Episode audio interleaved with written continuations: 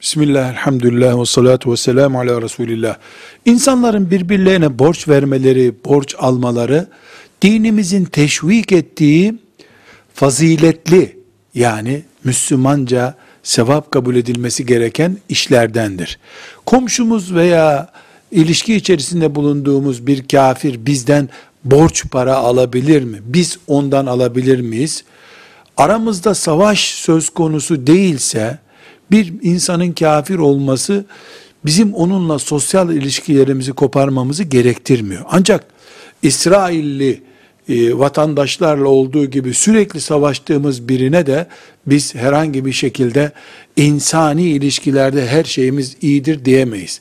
Bunun dışında kafire borç verilebilir, kafirden borç alınabilir, sağlam kaydetmeli, belgelendirmeli ve borç almalı, vermeli gerekiyorsa. Velhamdülillahi Rabbil Alemin.